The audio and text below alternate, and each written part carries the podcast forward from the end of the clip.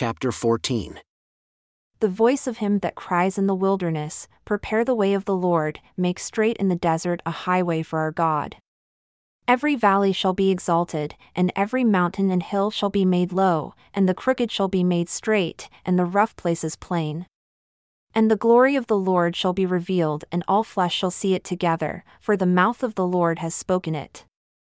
The voice said, Cry. And he said, What shall I cry? All flesh is grass, and all the goodliness thereof is as the flower of the field. The grass withers, the flower fades, because the Spirit of the Lord blows upon it, surely the people is grass. The grass withers, the flower fades, but the word of our God shall stand forever.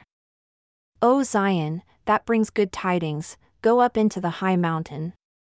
O Jerusalem, that brings good tidings, lift up your voice with strength, lift it up, be not afraid. Say unto the cities of Judah, Behold your God.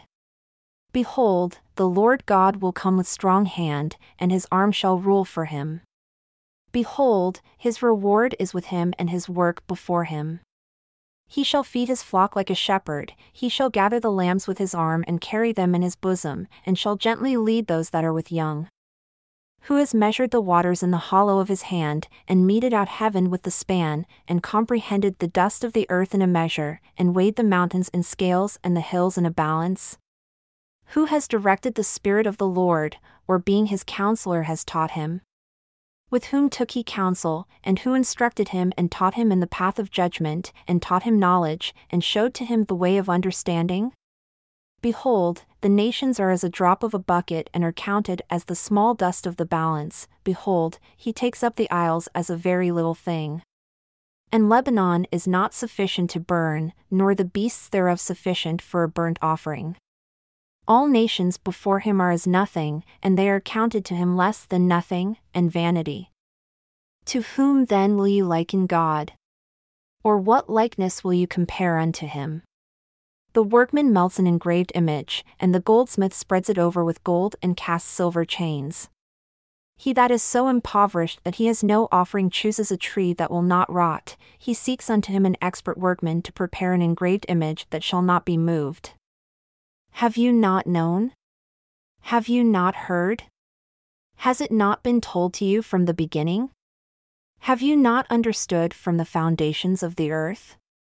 It is he that sits upon the circle of the earth, and the inhabitants thereof are as grasshoppers, who stretches out the heavens as a curtain, and spreads them out as a tent to dwell in, that brings the princes to nothing. He makes the judges of the earth as vanity.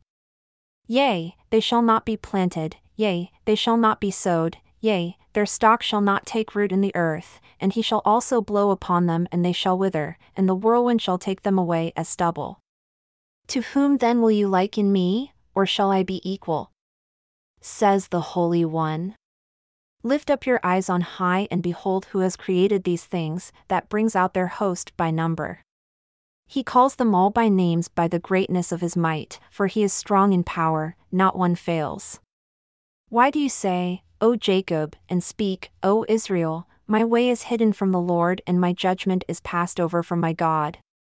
Have you not known, have you not heard, that the everlasting God, the Lord, the Creator of the ends of the earth faints not, neither is weary? There is no searching of his understanding. He gives power to the fatigued, and to them that have no might he increases strength. Even the youth shall faint and be weary, and the young men shall utterly fall, but they that wait upon the Lord shall renew their strength, they shall mount up with wings as eagles, they shall run and not be weary, and they shall walk and not faint.